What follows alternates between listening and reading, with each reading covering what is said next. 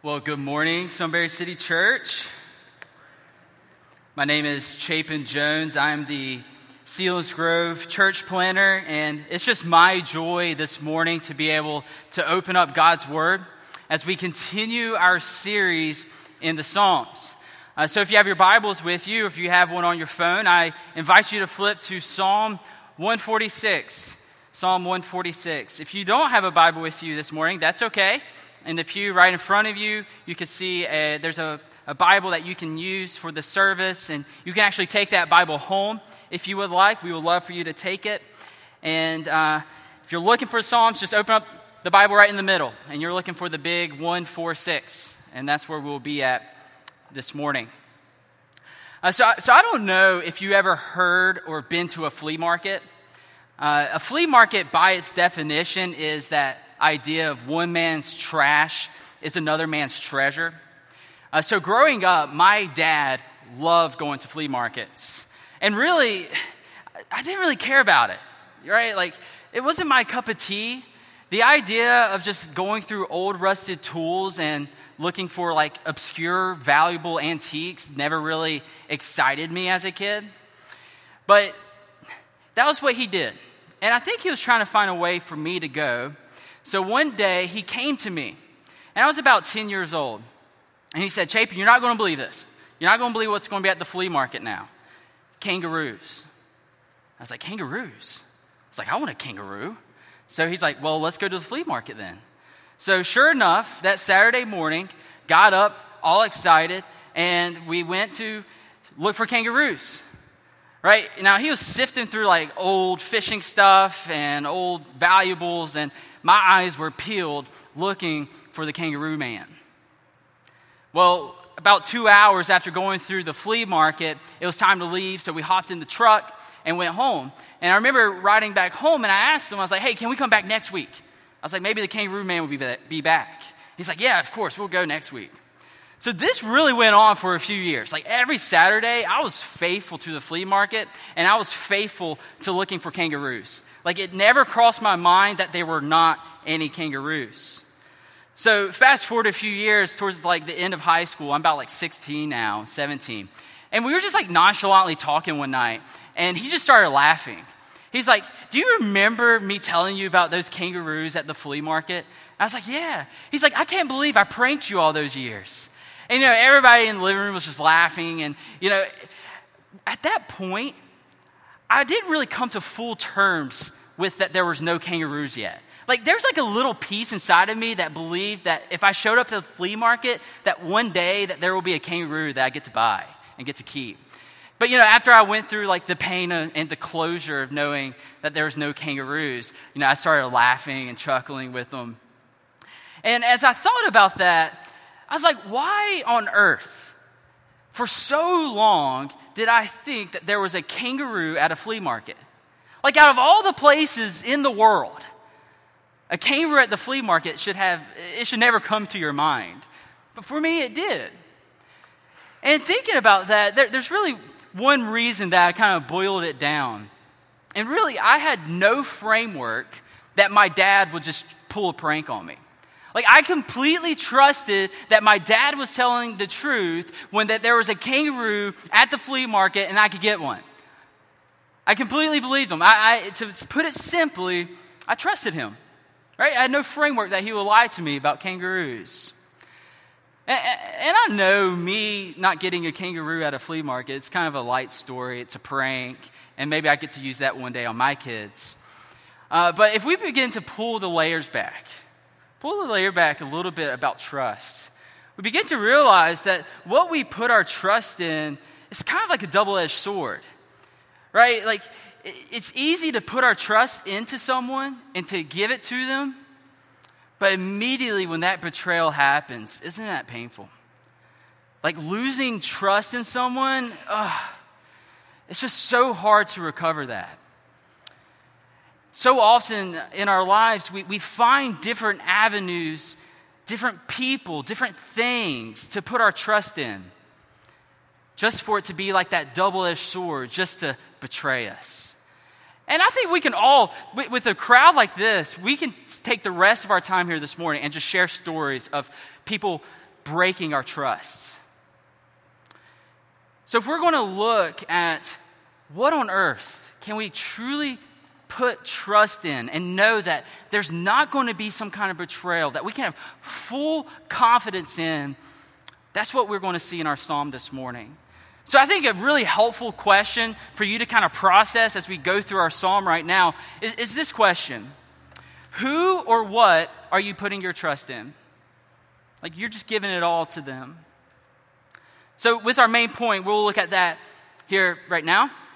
Our main point will be this what we put our trust in is where we will get our source of life. Where we put our trust in is where we'll get our source of life. Thankfully, our psalm is going to show us the more that we begin to put our trust in the Lord and rely on the Lord, we're actually taking from His fountain, we're drinking from His water for our lives. And it's going to be a very joyful psalm for us this morning. So if you have your Bibles open to Psalm 146, I want to invite you to stand with me this morning. We stand when we read God's word because we want to we believe this is God speaking to us and we want to stand out of reverence and respect and we want to hear from God this morning. So Psalm 146 starting in verse 1 says this Praise the Lord. Praise the Lord, O my soul. I will praise the Lord as long as I live. I will sing praises to my God while I have my being. Put not your trust in princes, in a son of man in whom there is no salvation. When his breath departs, he returns to the earth. On that very day, his plans perish. Blessed is he whose help is the God of Jacob whose hope is in the Lord his God, who made heaven and earth, the sea, and all that's in them, who keeps faith forever, who executes justice for the oppressed, and who gives food to the hungry. Verse 8. The Lord sets his prisoners free. The Lord opens the eyes of the blind. The Lord lifts up those who are bowed down. The Lord loves the righteous. The Lord watches over the sojourners. He upholds the widow and the fatherless. But the way of the wicked he brings to ruin. The Lord will reign forever. Your God, O Zion. To all generations, praise the Lord. And all God's people say, Ladies and night. You may be seated. So, this summer, we've been going through the Psalms, and we've really been trying to answer the question how can you and I find joy in the Lord? And a really neat thing about the Psalms is that these psalmists are writing with pure emotion. These Psalms that we read are just authentic. So, we can learn from their emotions how we can find joy in the Lord. And really, a common thing that we've seen early on in our series is that finding joy in the Lord in desperate times, right? Seems like the last like five or six Psalms, these psalmists have been in, in difficult seasons. They are broken, they're desperate. Well, now in Psalm 146, we made a shift. These, these Psalms from 146 to 150, they call them the, the Hallelujah Psalms, the Psalms of praise. And the reason why they do that from 146 to 150, they all will start with the same verse. Verse 1 will all begin the same. They all will start with Praise the Lord. So, really, as we think about Psalm 146, we need to see all right, why are we going to praise the Lord? And we really kind of start seeing that in verses 1 and 2. Kind of the psalmist laying this foundation for us. Look at verse 1 and 2 with me again says, Praise the Lord. Praise the Lord, O my soul. I will praise the Lord as long as I live. I will sing praises to my God while I have my being. So, right here, you see that foundation the psalmist is laying. Right, right now, this psalm is about praising the Lord. And two things are happening. He's reminding himself to praise the Lord, and now, thousands of years later, he's reminding us that we too should be praising this Lord. We should be singing to him. We should praise him for all of our lives. But maybe you're here this morning, and that idea of praising God doesn't really fancy you. Maybe you've been on the edge of like, do I want to trust in this God? Can I really love this God? Is he really deserving of praise and worship? I feel and I think in my prayer for us this morning, as we'll see in our psalm, this psalm is just going to be a beautiful plea. A beautiful plea for you and for me to just go all in. Just go all in to the Lord, to put your trust in Him, to praise Him, because He is so big, He is so awesome, and He is absolutely deserving of it, church. But before we get there, the psalmist is actually going to show us what we should not trust to kind of do a little compare and contrast. So that'll bring us to our first point this morning our warning of the worldly prince. Our warning of the worldly prince. So our psalm is about praising the Lord, and we should trust him, right? You, you, we'll see that played out throughout the psalm. So, so trust really by definition is to just have a firm reliance on someone. Just you're holding fast to that person. You just trust them. And the psalmist is actually going to give us a negative example of what we should not trust. So if you look at verse 3 with me, says, Put not, keyword, put not your trust in princes, in a son of man, in whom there is no salvation. So what the psalmist is doing is creating this beautiful picture he took the highest person in society at that time, the prince. And back then, if you look at the prince, right, the, the prince had all the money, the prince had all the wealth, they had the livestock, they had the beautiful palace. The prince had it all, they had the power. And if we're to trust in anyone, doesn't it just make sense to trust the one who has it all? Right? Doesn't that make sense? Well, the psalmist is actually going to flip it on its head. Don't trust in this one. He's just a son of man. There's no salvation he can offer you. And I think it's quite interesting the reason why we should be careful and weary about trusting the prince. Because look at verse 4. It says, When his breath departs, he returns to the earth. On that very day, his plans perish.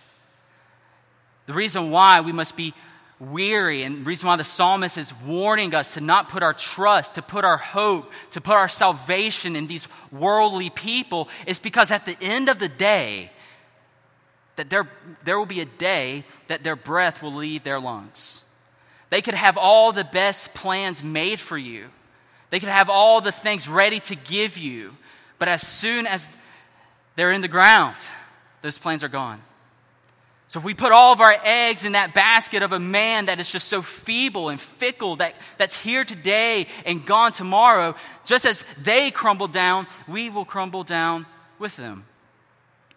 Now, now we don't really have a prince here in America, but just a really good comparison and kind of how we can relate here is, is our congressman, our government, uh, the president. You know, the psalmist is saying, don't, don't put your salvation on the line on the president or on the government. and we really feel that right now. I mean, globally, we're in just this difficult time with COVID. I mean, right now in the Middle East, I mean, every country has, a, has an opinion on how to handle what's happening in Afghanistan.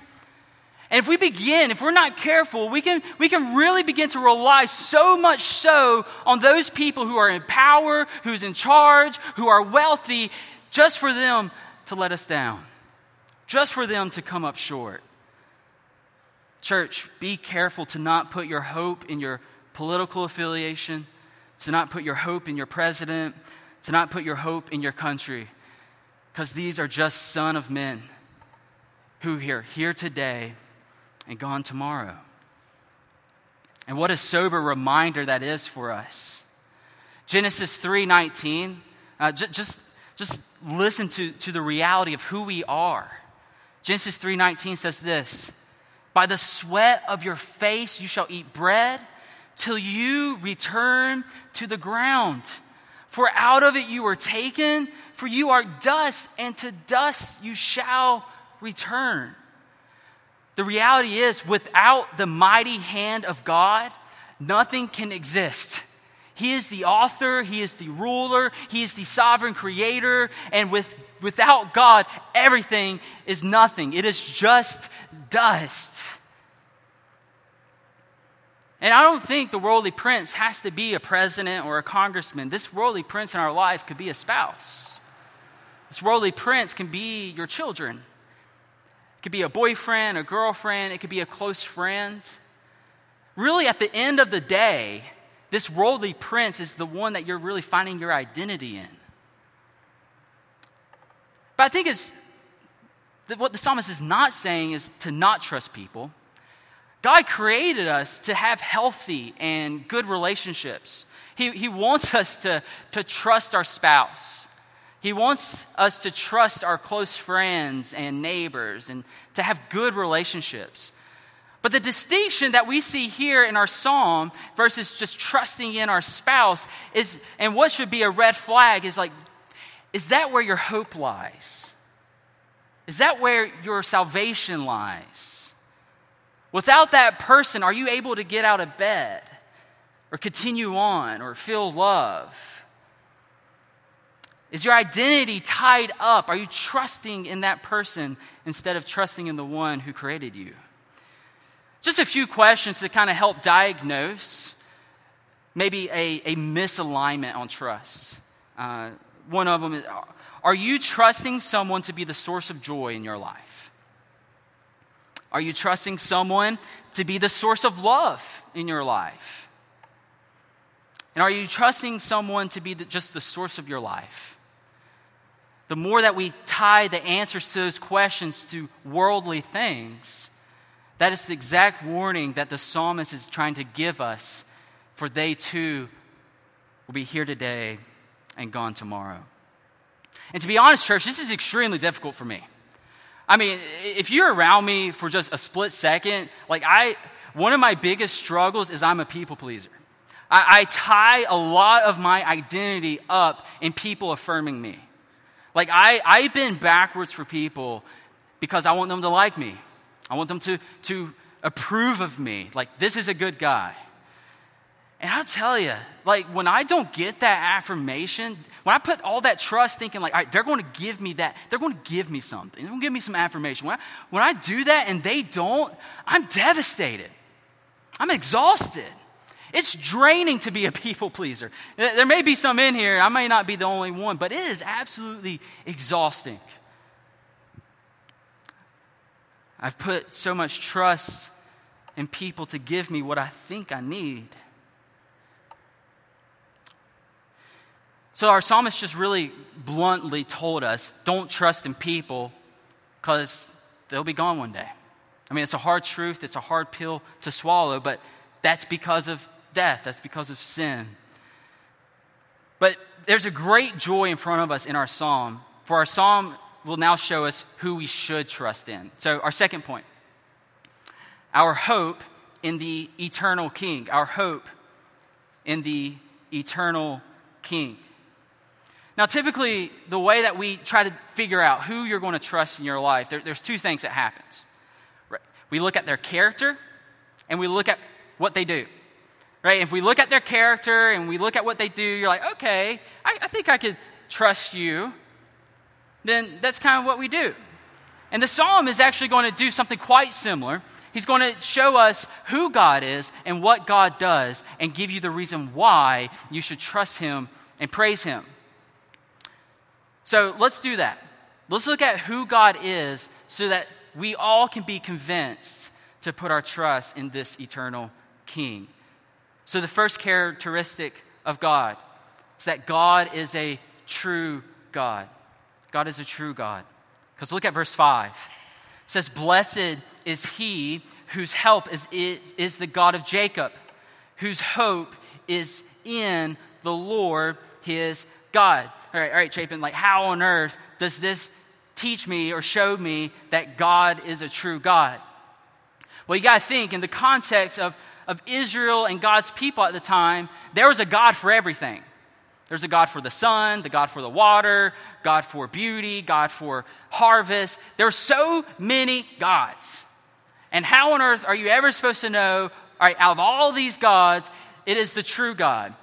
Well, God gives him the title, the title of God the Jacob. And the reason why is that when you go back into Genesis, when he's beginning and establishing his covenant with his people, we see God refer to him as the God of Abraham. Then we see God refer to himself as the God of Isaac. And then, the, as we see in our psalm, the God of Jacob. He's taking figures from each generation, showing that from generation, from generation, from generation, I have been faithful to you. I am the true God. I've been there since the beginning. I've been there who started it all, who, who's formed this covenant with you. I am faithful. I am true. So when you see that word, God of Jacob in Scripture, that's the true, that's the Lord, that's the true God. The second thing that we see the psalmist do in describing the character of God is we see God is creator. Look at verse 6 who made heaven and earth, the sea, and that, that is in them. And, and right there, we can go back to Genesis 1 and Genesis 2. God, in his glory and in his power, created all things, and all things he created them good.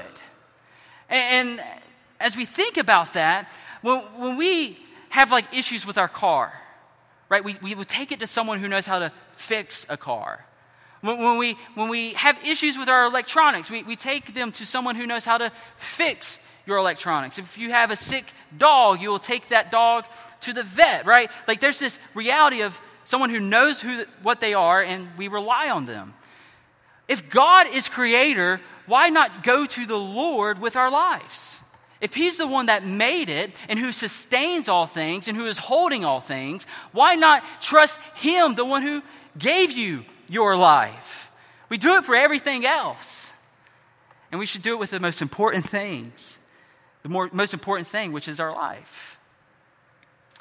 And then the last characteristic that the psalmist describes of God, we see in verse 6, is that he is a faithful God.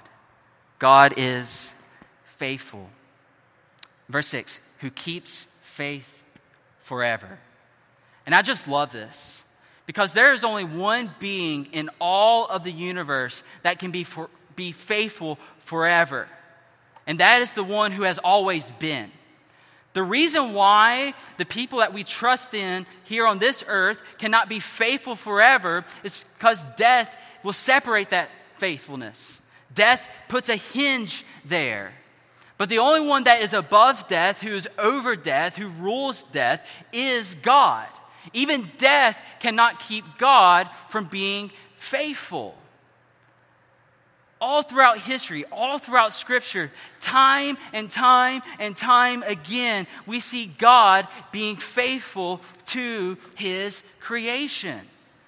So, in God's character and why we should trust Him, we see that He is faithful, He is creator, and that He is the true God. So, hopefully, right now, you're, you're starting to, to get a bigger picture of who God is. Wow, like, I don't know anyone who is a creator or who's always faithful, but hopefully we're starting to develop this big picture of God. And now the psalmist is going to give us seven areas of what God does. And we're actually going to look at all seven, and we're just going to fly over these. And I just want to encourage you as we go through these seven uh, areas of God's what God does. Uh, if there's one that just brings great hope to you, or great joy to you, share that. Share that over lunch today. Preach that truth of what God does to your heart daily. Uh, there's a lot of, of amazing truths of God here in this psalm. So let's just go ahead and, and dive in to see the actions of God. The first thing the psalmist shows us is that he cares for the oppressed. And we see that right there in verse 7 who executes justice for the oppressed. So, those who are being abused, God will seek justice on their behalf. Uh, we, we really see that right now, as Pastor Derek just mentioned earlier on in the service. Uh, the, the, the Christian faith, each day, there's this growing tension of oppression. We're slowly and slightly feeling it here each day in our country, But right now, it's just full throttle on the other side of the world, specifically there in Afghanistan. And, and one thing that, that these brothers and sisters who are feeling the oppression of the, the Taliban or the oppression of others, the one great hope that they know that they can see is that God will give them justice. This justice may happen in this lifetime.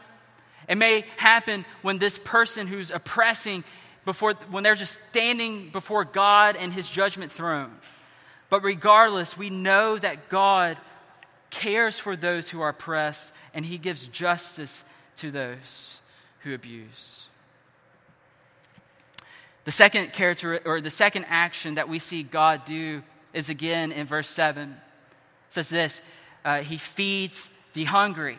He feeds the hungry. In verse 7, he says, Who gives food to the hungry.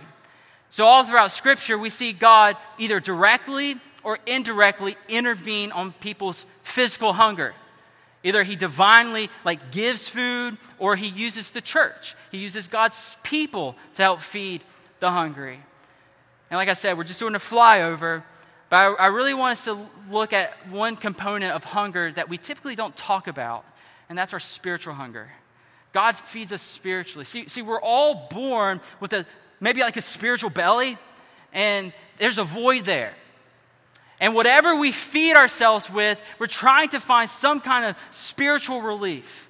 Right? That, that could be alcohol, it could be money, it could be pornography, it could be your spouse, like it could be good things, bad things, whatever you feed yourself to find spiritual satisfaction, to try to find life. And actually, what we see, the only way to feel this spiritual void within us is what Jesus says in John 6 35, where he says, I am the bread of life.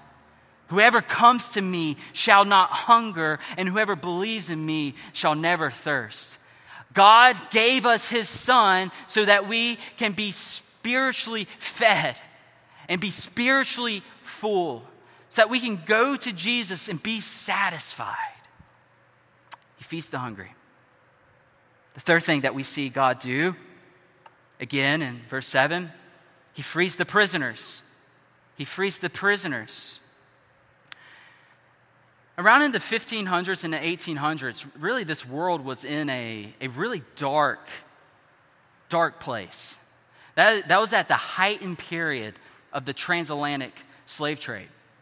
And what we see throughout that time period, God beautifully raising up men and women to be the voice for the voiceless to be the voice for the men, the women, and the children who were wrongfully imprisoned. See, church, just right here, all cards on the table, like God does not find any glory in those who are wrongfully imprisoned. He raised many people to speak on the abolition of the slave trade, to abolish it. He seeks the physical liberation of those who are wrongfully imprisoned. But better yet, an even even greater act of grace and mercy is that God sets us free from the bondage of sin. We're all in prison of, of sin and, and death. And the beautiful thing is, like, you may feel like you have this ball of chain, like, on your ankles, like, like we do the things that we hate, like we constantly sinning and you feel the guilt there, you feel the weight there. And the beautiful reality is that He sets prisoners free. Again, it's always back to Jesus. John 8 36. So if the Son sets you free, church, you will be free indeed.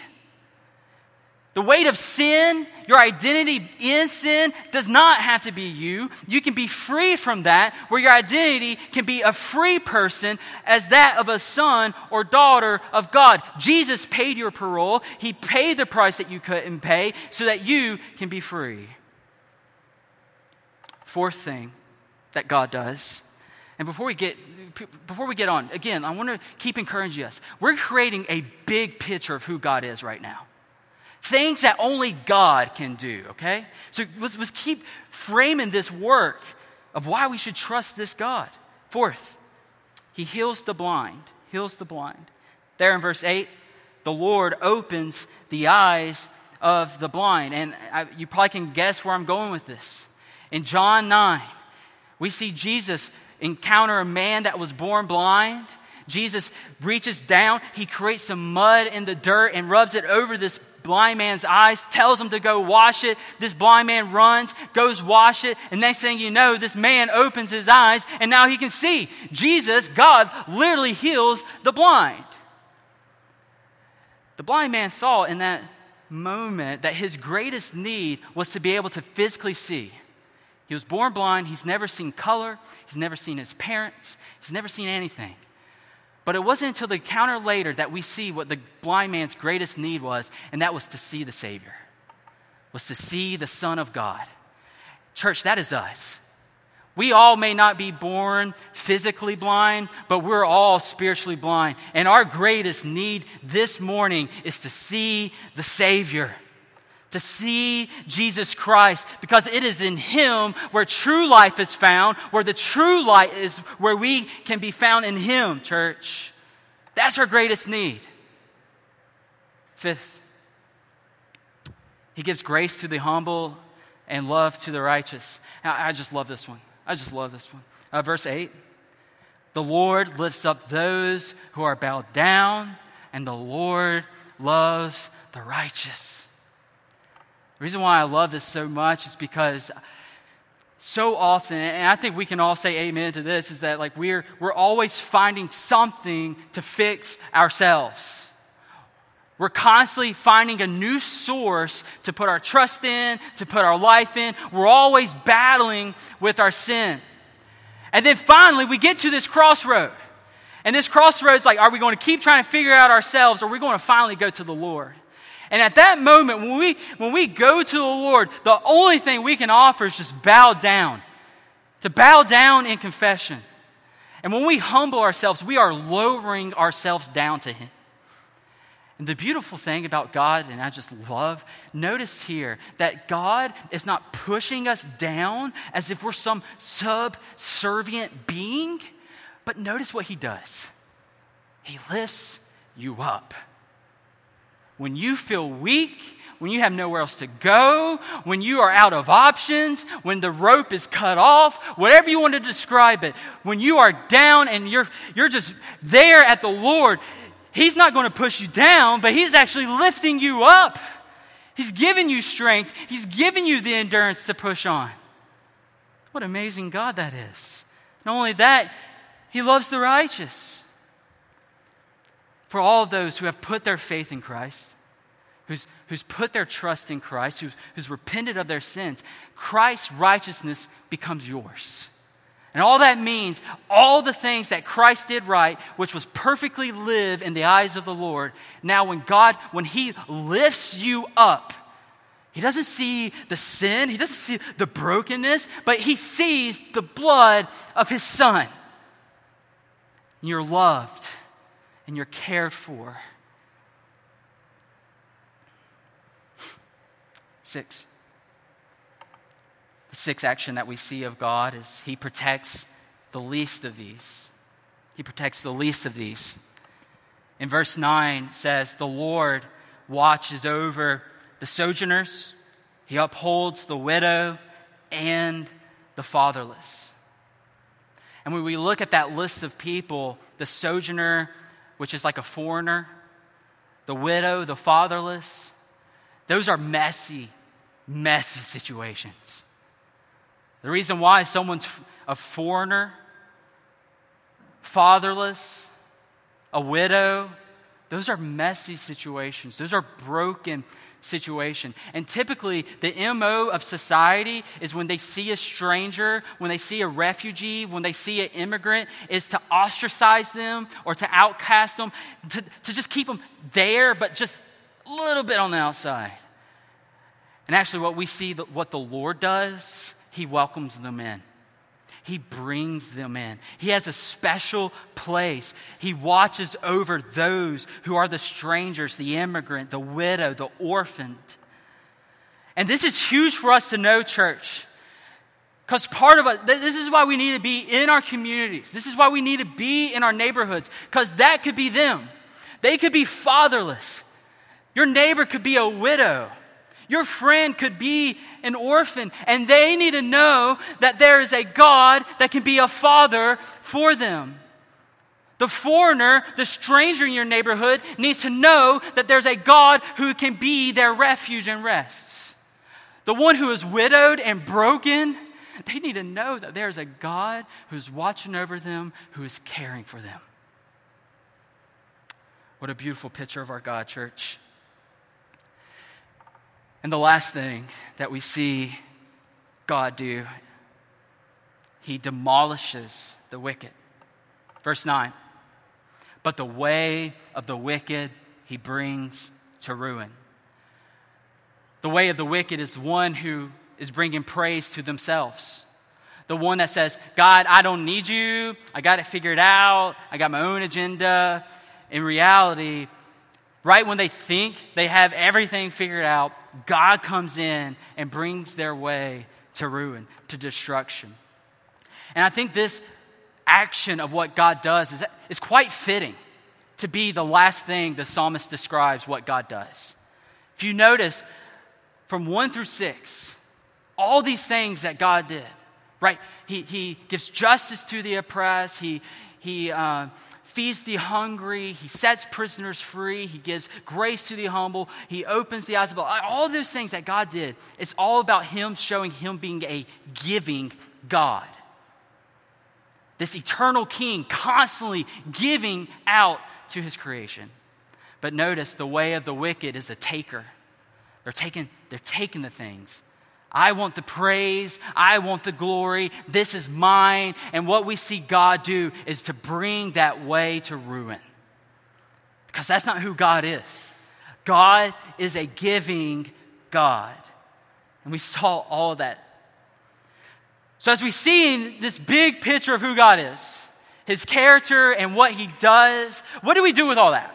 Do we say, all right, that's cool? Well, the psalmist will actually show us what we should do and what we should do and what our response be to God. Look at verse 10 with me. It says, The Lord will reign forever. Your God, O Zion, to all generation, praise the Lord. Church, our psalm is ending the way it started by praising the Lord. But notice there's a small difference between verse 1 and 2 and 10. Notice in verse 1 and 2, it's the psalmist saying, I will praise the Lord. I will sing praises to the Lord. It is the psalmist saying, This is what I'm doing. And now this psalmist has given us this beautiful plea to trust in the Lord. And now look, now to all generations, the confidence of the psalmist to say to all generations, praise the Lord.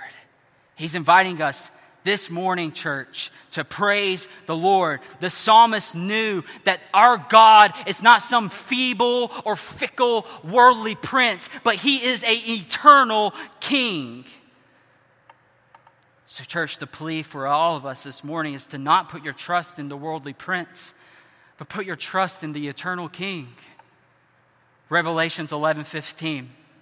Then the seventh angel blew his trumpet and there were a loud voice in heaven saying, The kingdom of the world has become the kingdom of our Lord and of his Christ, and he shall reign forever and ever. How amazing is that, church? That the Lord is going to reign forever and ever. When we look at the gospel of Jesus and to go through we, we tell the story like Jesus lived the perfect life. He died a death that he didn't deserve. He was placed in a borrowed tomb. He resurrected three days later, gloriously resurrected three days later. But there's one piece to the gospel that we really don't talk about. And it's a piece that really brings it all together. When Jesus is resurrected, what we see God the Father do, he exalts his Son. He exalts his son to be on the throne. And what that means, church, since God the Father exalted his Son, that means no one or nothing will ever dethrone our eternal King Jesus. What a beautiful hope we have in that. What a beautiful joy we get to have in that truth. So, the simple question, and it's really not rocket science at all. Ugh. What do you trust in today? What are you going to trust in? Are you going to trust in some worldly prince who will be here today and gone tomorrow? Are you going to listen to the call of the psalmist to trust in the one who will always be? To trust in the one who will set prisoners free, who will heal the blind, who will feed the hungry, who will give grace to the humble, who will love the righteous, who will bring destruction to those who are wicked. Or you, will you trust in that King this morning? My hope and my prayer is that we all will. Let us pray. Father, we, we just praise you. We just scratched the surface this morning. Just scratch the surface to, to see how awesome you are, God. To see how powerful you are and how amazing you are, Lord. We just scratched the surface. But Father, I pray that this morning that we all can see how good you are to us, how beautiful you are, how powerful you are, so that with confidence we know that we can trust in you, that we can believe in your Son, that we can put faith in Jesus, that we can repent of our sins. So, Father, I pray that if there's anyone here this morning who's lacking trust in you, who is lacking faith in you, allow today be the day you open the eyes of the blind, that you set prisoners free so that they could see that you are the eternal King. We love you and we thank you, and to your glory, amen.